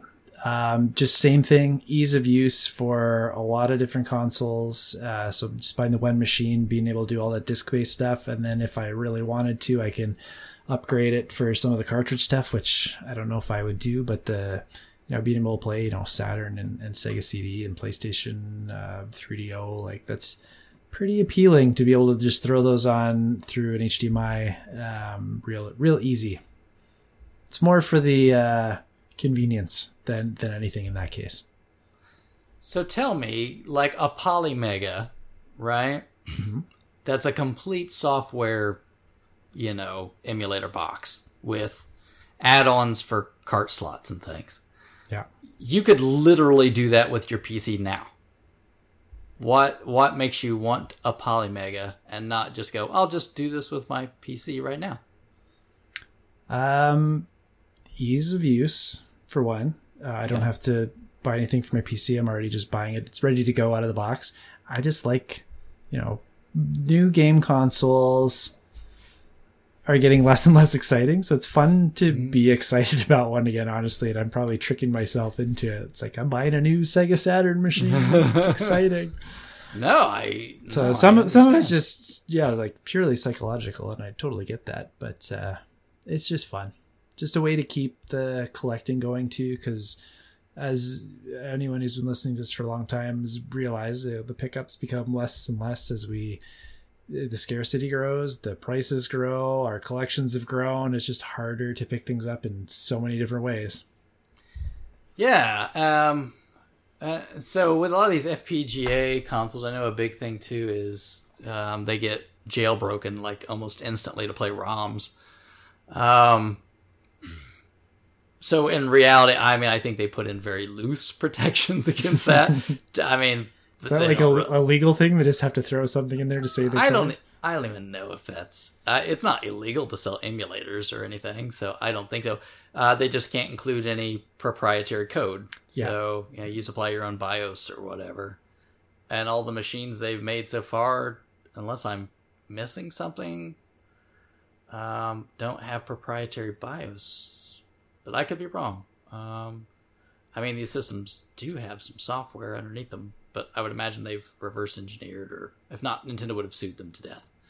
so uh, I think they just basically run on the hardware, and everything's structured that way. So besides like some copy protection, that's probably not too hard to break. I don't think there's anything else that's in there. But like if you want Sega CD or Saturn or disc based stuff, then yeah, you need a BIOS file, and that's why I think we haven't seen an Analogue PlayStation, you know, right. uh, or some of these other systems because how would they sell it? Uh, they'd have to reverse engineer everything, and they probably right. could, but it's you, more expensive. You, you, mentioned the jailbreaking too, and that's I don't know, not something I need because I've got most of the software I want to play. I just need the the box to run it. I don't see myself throwing ROMs on any of these. And I would imagine, yeah, for you, that's not an appeal. I mean, I guess for a lot of people, it probably is because they could just say, "Oh, cool, I'll get this thing," and then five minutes later, I jailbroke it, and now I have all the ROMs. You know? Yeah, because um, just because I'm not in that mindset, it always blows my mind when I hang out with any friend because they've got dozens of jailbroken machines and hacked machines and modded machines to play. Like he's like, "You want to play, you know, Mario on my." my hacked Wii or my NES Mini or my EverDrive or like they've got like a dozen options and it's just like so different than how I do things. It just never crosses my mind. Yeah, I'm kind of the same mind. I just when you have like, oh hey, I've got this on my hacked Wii. You want to play? And I'm like, no, I don't want to at all. But thank you. And that's not. I'm not trying to be snobby or, or upset with anybody that does. I mean, like Sean from the Playcast, that's how he plays. That's fine. I'm not trying to gatekeep or anything else. It's fine if you want to do that. I just don't want to.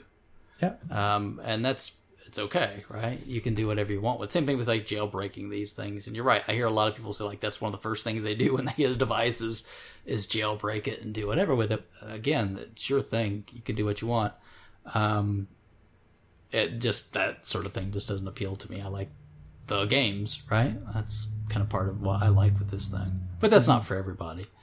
Um, I'm just always amazed at like how fast when these products come out, like the jailbreak drops like almost instantly. Yeah. Um, so I wonder how much of that is maybe the manufacturer going like, okay, just hold the jailbreak for like a day or two and then release it to build hype or something. I don't know. um, I've got no idea. so having never, have you ever played on a like a? I mean, we'll get to some of these other devices. Have you ever played on an Analogue console before? No, I've never even seen one in person. So what makes you say Pocket? Yeah. Uh, well, they've got a good reputation from what I've seen online. Uh, it's just quality hardware, and this like this not being their first one, this being like their what third, fourth? Did NES, Super NES, Genesis, right? Fourth, yeah, yeah. So fourth one. I, f- I figure by this point, you know, they've they've got it down. It's not going to be any major production issues, or uh, you know, there always could be with with tech, but uh, I figure they've got it down well enough and a good reputation they built up that I'm I'm just expecting a quality product from them at this point. Whereas with when the, I remember when the NT got announced and like you said the aluminum case and stuff like it was like really cool, super expensive. yeah. I didn't see why I needed it because I can already capture my NES and I'm not looking for the top tier quality in my captures. Um, I'm I'm fine with what I've got in my composite. Uh, so I don't know. They they've worn me down over time, maybe too. Because I was gonna say, there's like a ton of these Jap, uh, like Chinese knockoff machines that you can play portable games in. I mean, this is not a niche thing. That's, I mean, again, they're gonna make a higher tier one because that's what they do. but I mean, there's been knockoff Game Boys and things for years. with the issues I had with the Retron, I don't want to go for the cheap things either anymore. I'd I'd rather go for the one I know is going to work. Yeah. So, software emulation versus hardware FPGA emulation. I mean, both of them are still emulation. They're just done in different ways. So Does, this actually, I'm hoping to learn here because I'm I, I've heard that. I Mm-hmm. just don't quite know what that means. If you can dumb that down for me a little bit. So, software emulation is translating the code of like one system to another. So, if I'm going to emulate a Sega Saturn, um, the normal code and writes and things to like the devices on the Saturns, like, you know, hey, you know, feeding data from here or there and expecting things back. the emulator sits between that and the hardware that's really on like your PC and translates those things to get the proper data back on the other end, right? So is this like what Bleem was on the Dreamcast? Yes, Okay. absolutely. Or any PC emulator that you want to play right now, right? So on your PC, you want to emulate Super Nintendo or whatever. And I'll be honest to our listeners, I don't know what the latest and greatest Super Nintendo emulator or I remember ZSNES from like two decades ago. Yeah, I used to use like N- Nesticle and stuff like you know uh, uh, a million years ago. Genesis. I don't know that one. Uh, that was just it was the same thing as Nesticle. Same guys, just a Genesis emulator. Uh, they also had one for CPS one, which was um, God, what did they call that? It was another terrible name like that. But uh, anyway, uh, the you know that just sits and it just it mimics the hardware calls using totally different sets of hardware. Um, whereas FPGA based emulation is there is an FPGA, which is a device that can be software reconfigured to act like another piece of hardware. So you're literally changing the hardware itself to try to match as closely as possible the original hardware of the device. So you're still emulating something because it's not the same chips, right? But you're doing it through a hardware solution instead of a software solution. Does that make sense?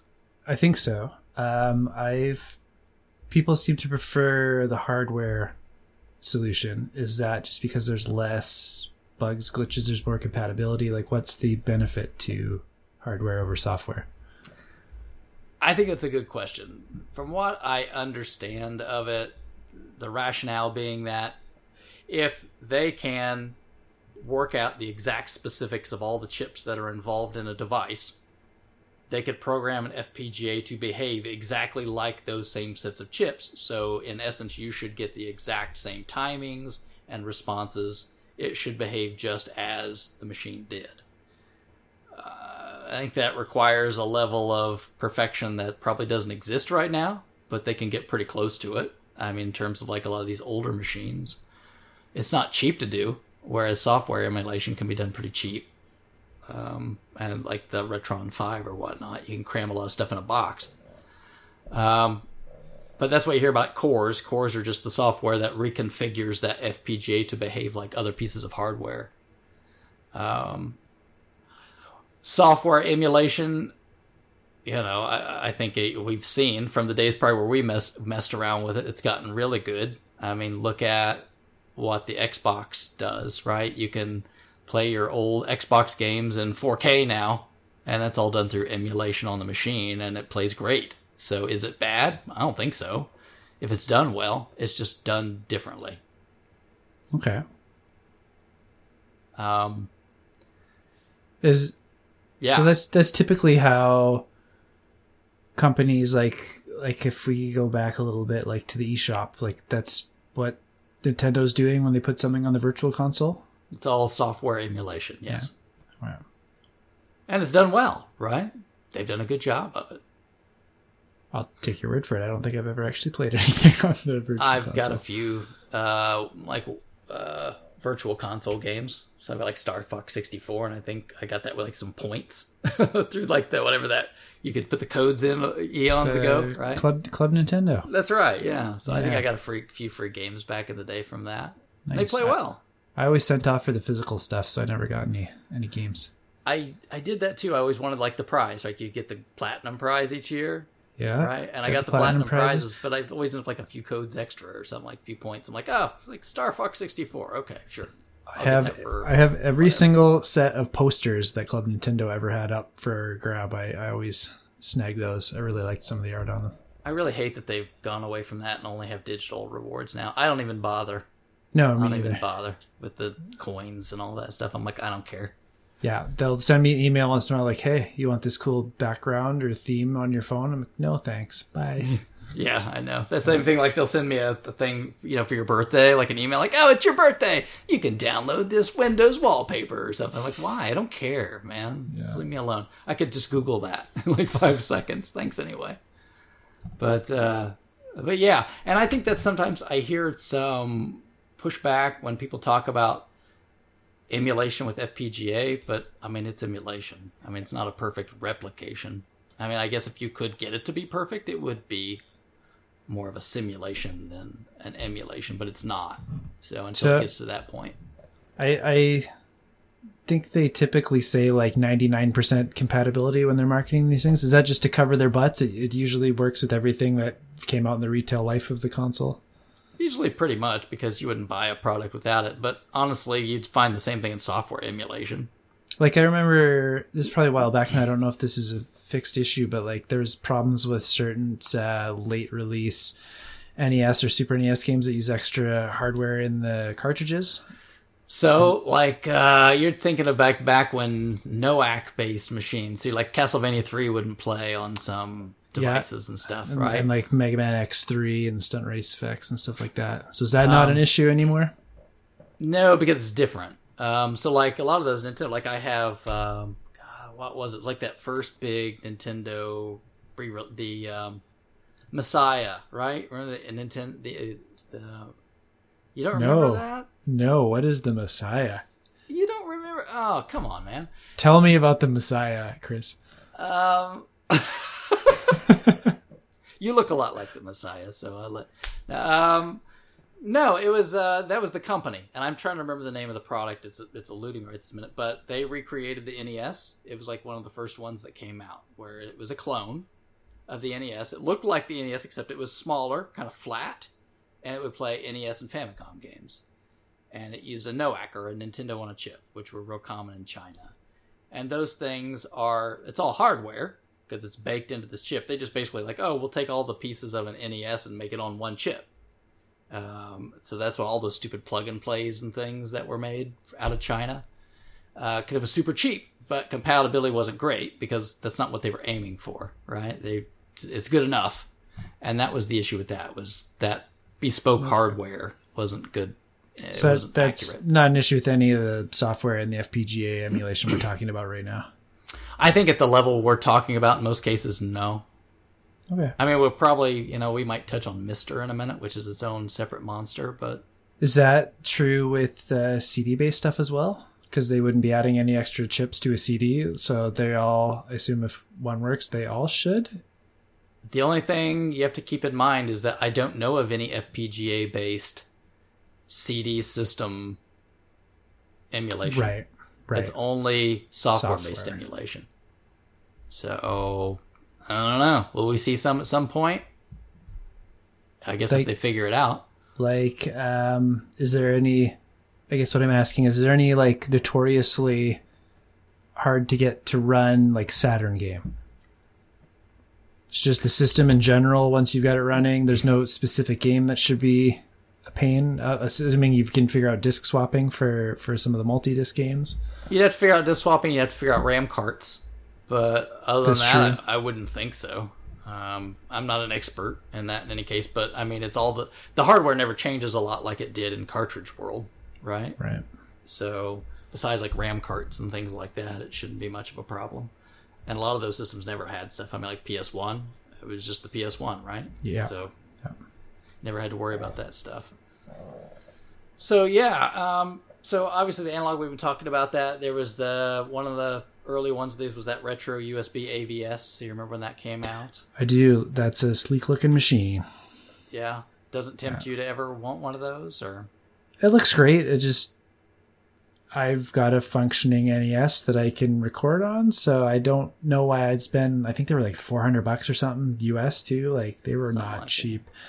Um, so if the price was right, like I might have bitten, I but think they're like two hundred dollars. But even then, that like you, it's US. My exchange, like, Oh, yeah. it's basically three hundred for me. That's too much for how often I would use it. yeah, but uh, yeah, a handheld thing you would play a lot though. I would, yeah, and it gives me access to two systems that I can't easily record in any other way. Okay. Okay. That makes sense. Um, so, MiSTer, right? And I'm going to say right up front for those that are listening, I am not a MiSTer expert in any way, shape, or form. I don't own the hardware. All I've done is glean some information. But the MiSTer is like an open hardware project that's FPGA based to basically hardware emulate everything they can slam into it. So you have to buy like all these pieces that you kind of assemble yourself unless you buy one that somebody else has assembled. They're all off the shelf parts. And the software is like uh, open source stuff basically. So uh, obviously no cartridge ports or anything like that. They're all roms and things. Kind of like a build your own Analogue. yeah except you don't put physical software in it. You're you're using roms Oh, for everything. Gotcha. Um, but that seems to really be taking off for a lot of people. Um, to me, it just sounds way too kludgy to want to mess with. It just sounds like, oh man, I would have to put a lot of work into this thing, and I just don't know if I want. I don't. It doesn't sound like fun to me. When Yes. I could, I like original hardware though. So Say maybe that's part of the appeal to people. Like you've been doing your old repairs and getting getting better with the physical tinkering lately. Maybe people like the that side of it. And maybe, but like, you know, Josh from Shoot the Corecast, he's got a MiSTer, and I think John does too. They're both on that show, and I've seen them use it to play some games before. Because you can emulate hardware that's arcade boards or, you know, video game systems or whatever you like. Um, That's pretty cool, actually. The arcade side. Um, that's a little appealing because it's not something I can't, you know, fill my house with dozens of arcade machines. or my wife won't let me. I could, gonna but she won't let you, me. you could. You'll just be lonely. Yeah, Um, it's okay. Uh, Alien vs. Alien vs. Predator will keep me warm at night. if you if curl up next to the tube and the power supply, it probably will. Yeah. Um, So price wise, how are these compared to the Analogue? from what I understand, and again, I've not bought a MiSTer, and you know, I'm I know there are people that build them, but you might have to build your own from parts, and I don't know. From my, what I understand, there's several hundred dollars. Um, That's just to get like the base set up, and then you buy cores on top of that. no, you don't buy the cores. cores are the software that emulates the machines. So, Oh, the, so I once you have open the cores, MiSTer, you're you're done spending. The rest is all software. That's my understanding. Yes. Okay, I misunderstood that. Okay, interesting. That's something I, I need to look into a little more then, because uh, I'd love to dig into some arcade stuff for sure. Sure, but you could do Game Boy, Neo Geo, Pocket, Arcade. Again, it's all ROM based, so you have to have ROMs. But uh, Right, right. it's HDMI out. It's gonna, you know, USB control in sort of thing. So I guess whatever you want to hook up to it is what you want to use. Um, again, I'm, I'm not an expert. Uh, there's people that know a whole lot more about this stuff than I do. That's my understanding of it. Again, it's a very tinkery thing, and I keep reading about all the time, like, oh, hey, there's this new core for this system now, and there's a core for this system now, because being open source, people are just kind of working on things, and like, oh, hey, look, here's you know CPS two, or you know, here's yeah, I was just gonna ask that because 16 is out. arcade right? hardware is so fractured over the years. Like, I'm curious how many eras they've got covered by now.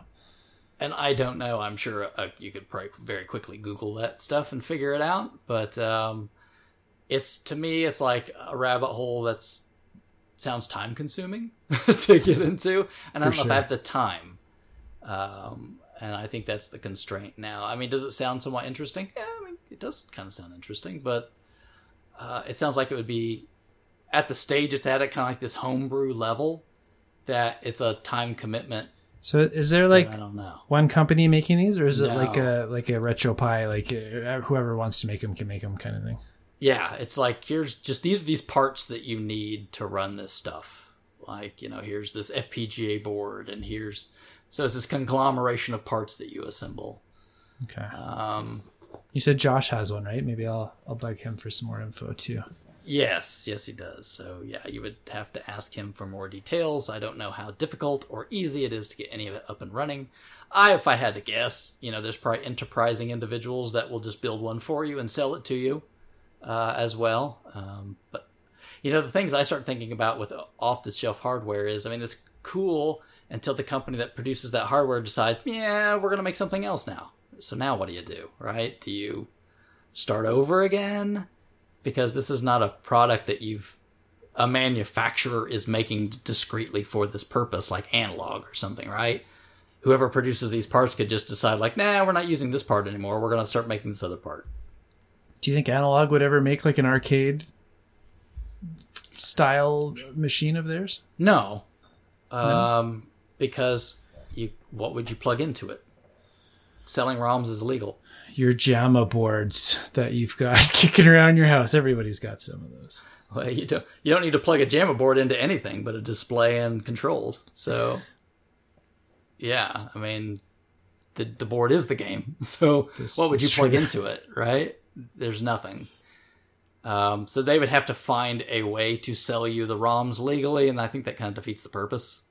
Right. There's already a bunch of machines that do that.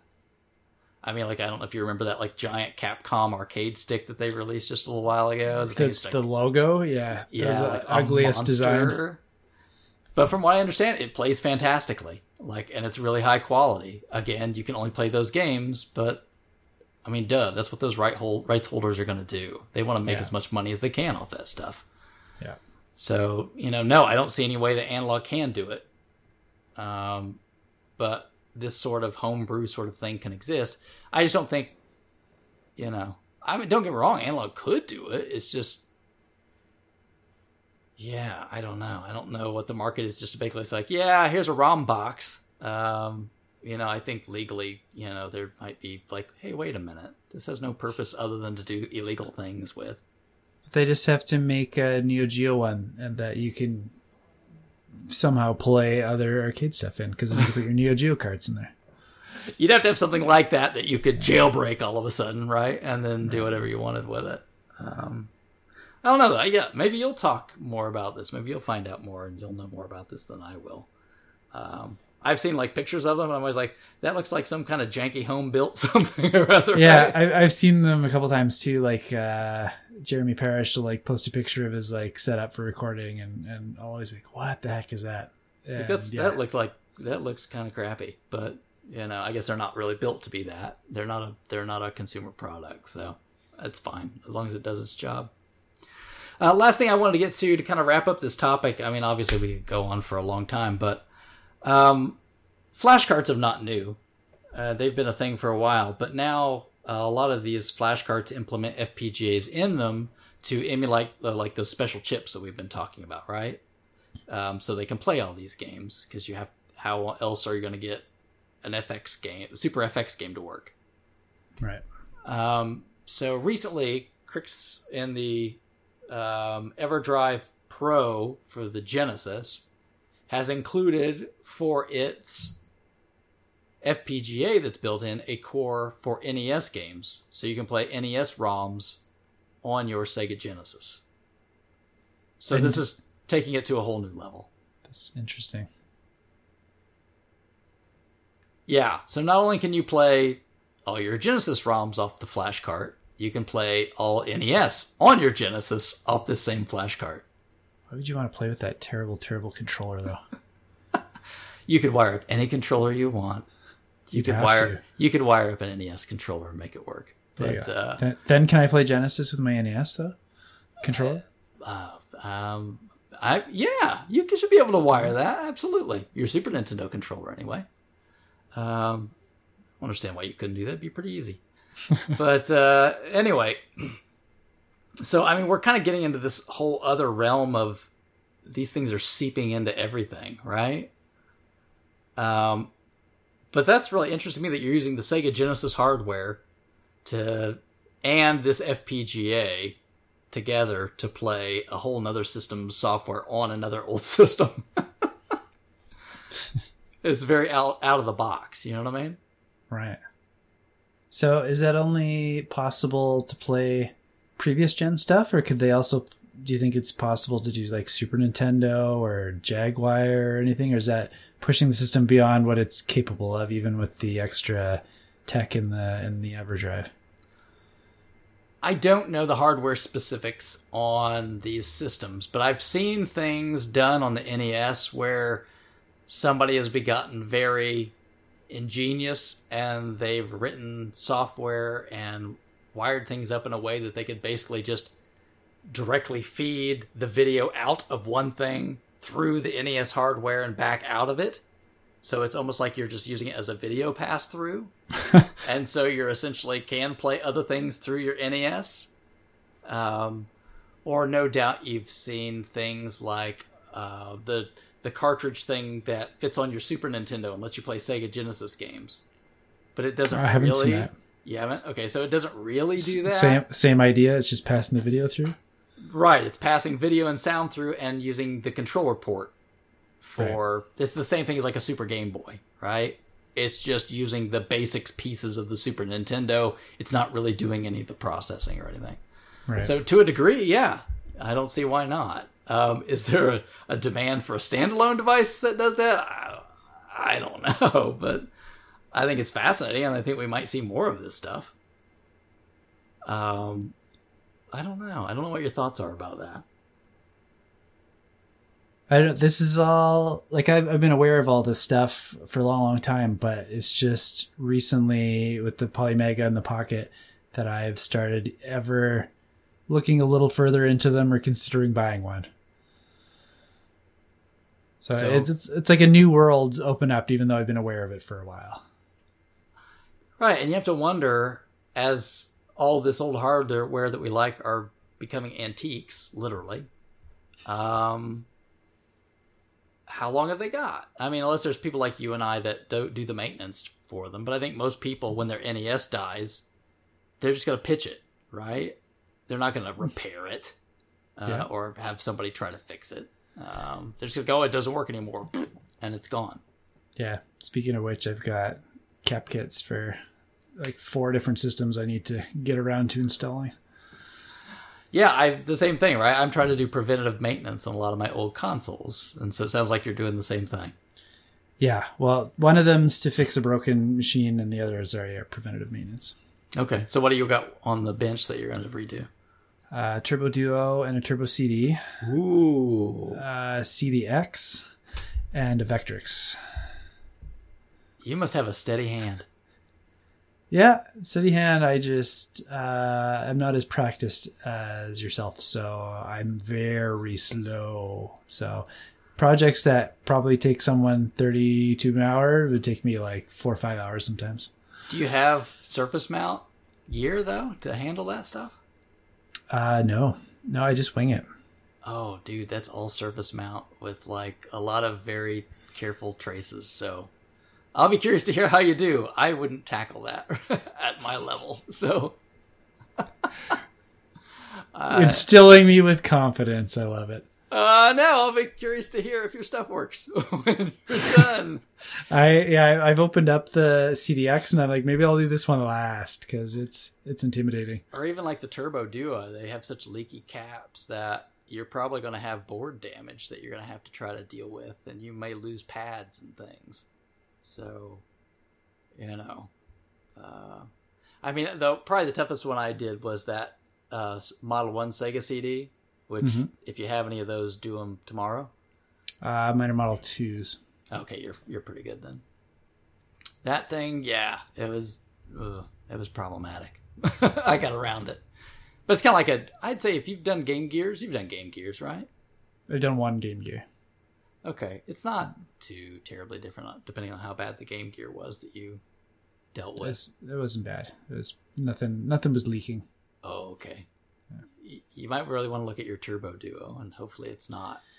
Yeah, th- uh, last time I played it, uh, I was having some issues with the sound, which is why I got the cap kit. So I, I think there might be something going on in there. Oh yeah, I'd say if nothing else, clean the board and get that crud off your board as quick as you can. Uh, you want that stuff eating your traces to pieces. No, that's interesting. I didn't know you had something lined up. I've been doing work like that. Like I just uh, got a cap kit in for the Neo Geo. I've got a friend that, I, like I said I, earlier, I don't do work for paid work for the people because I wouldn't. I'm not confident enough to take money for that stuff. But um, I got a friend who's John. You know John. Yeah. Uh, I'm gonna recap his ColecoVision and do a, a AV mod on his so he can play it. But uh, you know, I'm doing that gratis as a friend, uh, so you can't. if, Oh. if, if something happens, don't get mad at me. I do have one more one more bigger project that I, I kind of wanted all those other ones to be practice for. Is uh, I would totally have I have a Nintendo Red Tent machine that needs a lot of work, like the monitors and and the uh, control pads and everything. So and the sound. So I've got parts. I just need to get the confidence and, and give that one a go and pull everything apart. It's going to be a big bigger job. That's a big job. I think that'll be easy because it's all going to be through hole parts. It's just like that NES TV. I would highly recommend that when you get yours that you recap it because I was kind of surprised at the what was going on inside there. they didn't use they didn't use the highest quality components. I'll just say that. Um, and it's a long job, but it's not hard. It's all through hole stuff. So Right. Take your time, it's just a lot of capacitors that are in there.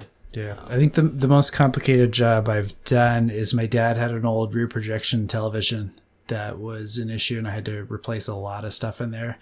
Uh, specifically, like there's like a convergence chip in there, Yeah. and it had like 24 solder points on it. Do that that took a long time and was very delicate, but I got it going again. Do you have a desoldering station? Yeah, Very good. Okay, that'll make your life super simple then. Mm-hmm. I, I cringe when I hear people that don't. I'm like, boy, you're in for some fun. I wouldn't want to do some of this work anymore. I used to, but I'm like, man, now that I got that thing, I would never go back if you paid me. anyway, uh, I guess we've gotten off topic, but Bill's not here, so somebody had to drag us off topic. Um, but no, I guess that's kind of it in terms of emulation machines. I just kind of want to talk about that because it's a thing that's, and I heard to hear you talk about it, I just kind of thought like, wait a minute, Kelsey's talking about emulation machines. Did I? Pe- people grow, people planet? change. Yeah, I guess so. I'm like, who is this human being that I'm speaking with? I, I don't need a Series X for like two or three years, so I got to spend my money somewhere. That's true. That's true. Uh, well, I mean, I would be curious too from our listeners what you guys think about this stuff. You know, do you think uh, this is? I mean, obviously, it's a future that we can't avoid, but is it uh, something that you're looking forward to? Is it something that original hardware or die? You're just gonna try to keep this stuff going forever, or um, I'd be curious to hear what everybody thinks about that stuff. So, thanks for taking the time to uh, to listen along with this. So, Kelsey, if we draw this to a close, uh, anything new on the writing front? Uh, no, it's been pretty slow. Pretty slow. So, with the traveling that I did and the NES I've been playing lately, nothing new on the writing front. Just lots of reading lately instead. Okay, very good. So hopefully we'll see some new reviews for you soon. I can't wait for the next like releases pan, are Pantsu game or whatever s- are sparse right now, and it's summer. Codes are sparse. Well, and with all the COVID stuff, things are delayed and pushed back. There's there's not as many review opportunities coming up as there were five months ago. Oh yeah. Well, yeah. Don't get me started, or I'll I'll get down the rabbit hole of Street Fighter Five Season Five. But uh, and how long that's going to take. Anyway, um, no, okay, very good. But you know, again, where's the website if you want to read your reviews? Uh, VGChartz with a Z on the end, or a very, Z if you're up here. Very good. And where can pe- people find you? Uh, Twitter at Kelsey Polnik, K E L S Y P O L N I K. Very good. I hope your follower count has been going through the roof. Slowly climbing. Um, I'm almost up to thousand YouTube subscribers too, which is something I've been hoping to get to for a while. Awesome. I'm always surprised. Like I'll see your videos get uploaded in the feed and they've got some views and I'm like, man, somebody really wants to watch like 20 hours of baseball. so. And the the videos that have the most comments and views are none of the videos you'd think. It's God, always Godzilla, like right? Was Godzilla's Godzilla really high. Uh, Spy Hunter's really high, which that one's maybe not as surprising. But then beyond those, it's like soccer, wrestling, and baseball games. Weird. So um, tell people where they can find your YouTube channel. Uh, 2000 Crabmaster on YouTube. Yeah, and you're just every time you beat an NES game in your crazy climb, it goes up, right? Yeah. So I, I put the video on there with what number out of 669 I've beaten, the goal for the game, because some of them don't just have a last boss you got to beat. So I kind of give myself a goal of like being a high score, or getting the game to loop or whatever it is. Um, and then, yeah, it's just the raw, boring gameplay most of the time. Good thing you can fast forward if you want to, right? Absolutely, yeah. Use it uh, like the Wario's Woods. I've got it transferring the file right now. It's like four and a half hours long of just dropping blocks and bombs. There's like one dedicated soul somewhere that watches the whole thing. Who knows, right? Surprises me sometimes. Some of those baseball videos.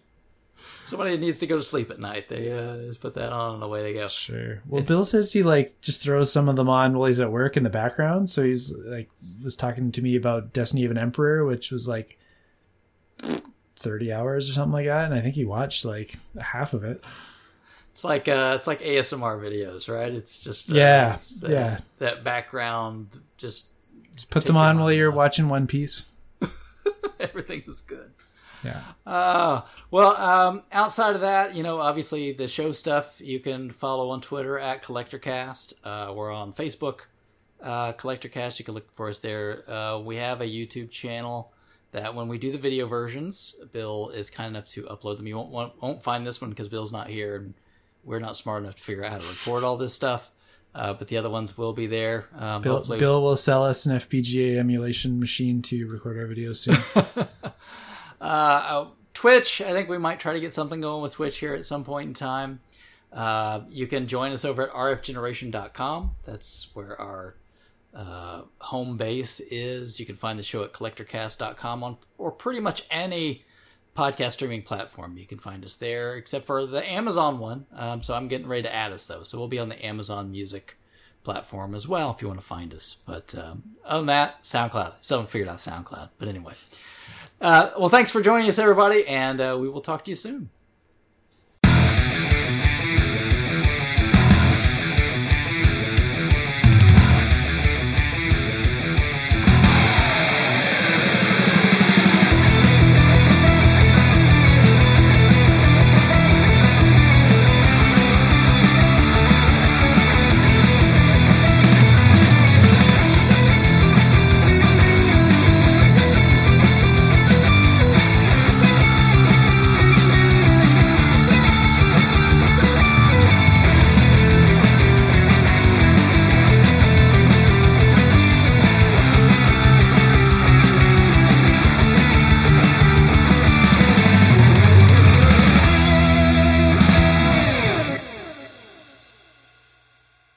Not going to do that. Yes, you are.